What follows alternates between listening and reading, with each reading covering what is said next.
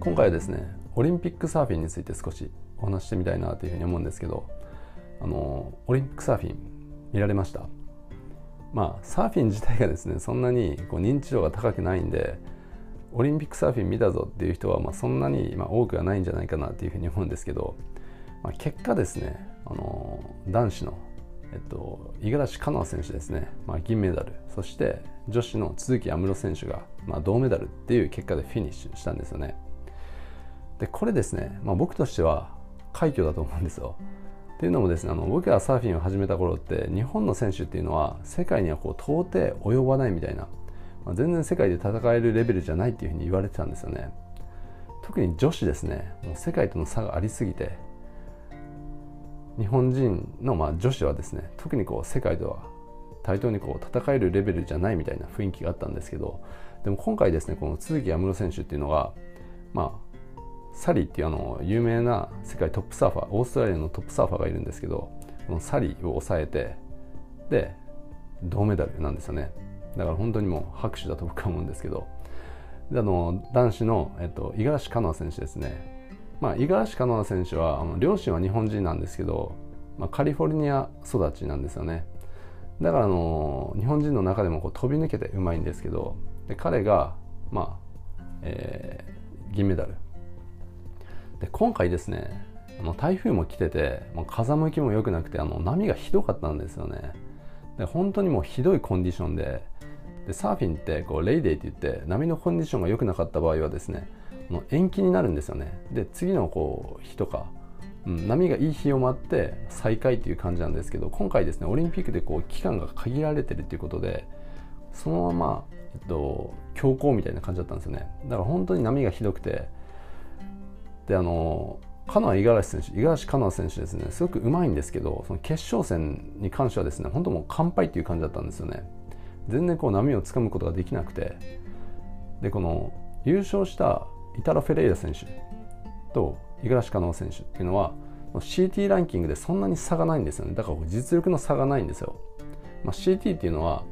言ったらこう野球でいうメジャーリーグみたいな感じですね。だから世界のトップリーグトップサーフリーグのことを、まあ、WCT って言うんですけどその CT のランキングでその優勝したイタロ・フェレイラ選手は今2位なんですよね。で五十嵐カノ選手が今6位なんですね。だからほとんどもう差がない感じなんですよ。でも決勝戦の結果だけ見るとですねもう完敗なんですよね。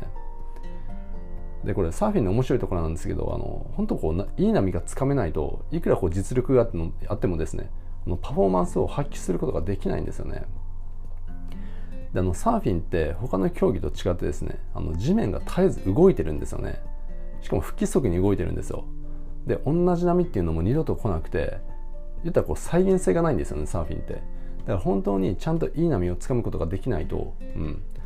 勝てないんですよね。だからこう波とのリズムだったり自分の、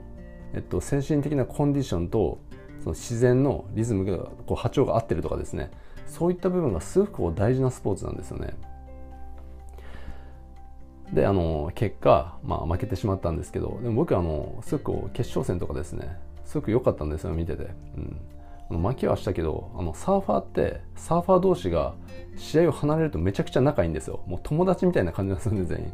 うん、でその1対1の競技とかあのボクシングとか例えばってあんなによく仲良くないと思うんですよね。他の競技って。でもサーファーって異様に仲良くてあのその試合の外に出るとですねもうめちゃくちゃ距離が近いんですよ。で見ててあのそういう部分も楽しいんですけどであのサーフィンってやっぱりこう一般的にはですねこうチャラいって思われてる節があるじゃないですか。でこれは、まあ、ある意味僕は事実だと思うんですよね。僕もこう見ててあやっぱりこう他のスポーツ比べてチャラい人が多い率がちょっとだけ高いのかなって思う部分もあって。でもですよまあサーフィンってこう海であののスポーツなんでこう海水と紫外線であの肌がこう真っ黒にこう焼けますし髪の色も抜けていくんですよね。だからあの必然的に色黒で茶髪みたいな感じになっていくんですけど色黒で茶髪ってビジュアル的にチャラく見えるんですよね。でもあの本当にサーフィンが好きな人って全然こうチャラくも何ともなくてあの本当にサーフィンが大好きなんですよね純粋に。で今回の、えっと、五十嵐カノ選手と都筑有夢路選手の会見インタビューを見てても分かると思うんですけどめちゃくちゃピュアなんですよね。で本当にサーフィンが大好きであの自然の中が大好きっていう感じなんですけどだから本当にサーフィンが好きな人って全然こうチャラくもなんともなくて純粋にサーフィンが大好きなんですよ。で僕もですねサーフィンって本当に素晴らしいなって思うんですけど何がこう素晴らしいかっていうとサーフィンの醍醐味って何かというとですねこう波と格闘することだと思うんですよね。まあ格闘というか波とこう調和していくこと。でサーフィンって本当もめちゃくちゃきついんですよ。あの特に僕はショートボードなんでこう浮力がこうあんまなくて、まあ、浮力がないっていうことはあの要は体力がいるんですよ、うん、パドリングもすごくこうきついですしこう波にこう巻かれるじゃないですか。でサーフィンでこうこけることをワイプアウトって言うんですけどワイプアウトして波の中でこうグリングリンに巻かれるんですよね。グリングリンに巻かれてもう洗濯機状態なんですよ、うん、息もできないし体力も奪われるし。でもそれってあの要はこう人間がこう上がられないものなんですよね。その大自然っていうのは本当人間が上がられないもので僕はこうサーフィンをするたびにですねこの、まあ、人間のちっぽけさというか あの自然には上がられないっていうことを痛感するんですけどだからあのサあの自然ってやっぱり人間ってこうコントロールできないじゃないですか。どれだけこうテクノロジーが進化しても自然っていうのは人間がこう上がられ上がらうことができるものじゃないんですよね。だから今回五十嵐カノア選手もですねどんなにこう技術があってもあのやっぱりこう自然を味方につけることができなくてで波をこうキャッチすることができなかったんですけどでこんな感じでやっぱりこう自然といかにこう調和していくか、うん、来る波と調和して波に乗っていくかとかそういった部分がですね僕はすごく好きなんですよね。で今ですねあの僕あの福岡にいるんですけど福岡ってこの時期ですねもう全然波がなくてあのサーフィンできない感じなんですよね。でもこの間あの子供を連れてあのサーフボードを持ってあの海に行ったんですけどの波がなくてもですねやっぱりすごく気持ちいいんですよね。うん。こうぷかぷか浮かんでるだけですごく気持ちよくて。だからあのサーフィンってそういう何て言うんですかね。こう自然とこう調和を目指すっていう部分が僕あのそれ大好きだなっていうふうに思ってるんですけど。僕あのサーフィンを始めてこう人間の人体とかそういった部分にも結構興味が出てきたんですよね。でサーフィンってめちゃくちゃこう難しいんであのなかなかこう上達しないんですよね。だから僕あの人間のも体の仕組みから勉強するようになってで僕あの高岡秀夫さんっていう人がすごい好きなんですけど彼のあの「究極の体」っていう本があるんですね。それがあの人間の人体の根本原理をですね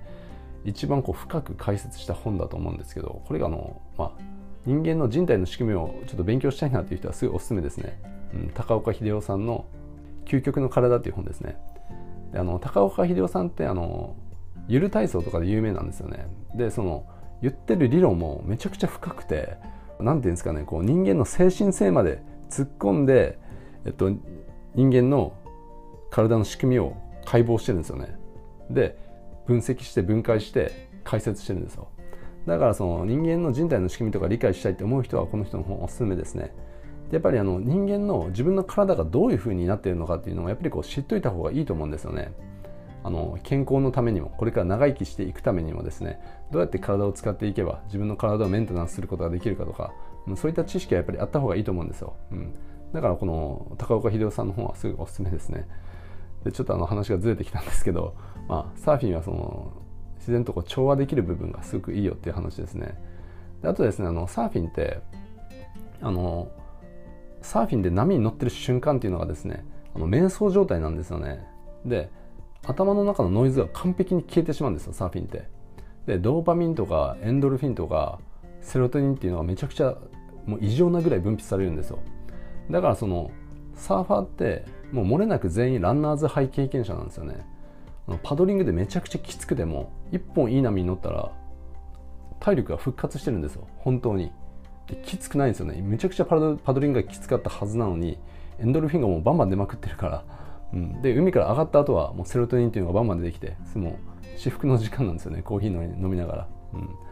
だからあの、まあ、オリンピックサーフィンがオリンピック競技にもなったことだしあのサーフィンに興味が出た方はですねまあ、あの始める年齢とかって関係ないんでぜひですねあのサーフィンの方やってみたらいいんじゃないかというふうに思いますね。僕はあのサーフィンすごいおすすめですね、うん、サーフカルチャーっていうのもすごいこうかっこいいんで。あのサーフィンに興味がある方はですね是非今年の夏サーフィンを始めてみてくださいということで今回は、まあ、ちょっとゆるかいみたいな感じになりましたけどあのサーフィンについてのお話をちょっとしてみましたということで最後まで聞いていただいてどうもありがとうございましたまあ、チャンネルフォローの方もですね、あの、していただけるとすごい嬉しいです。ということで以上になります。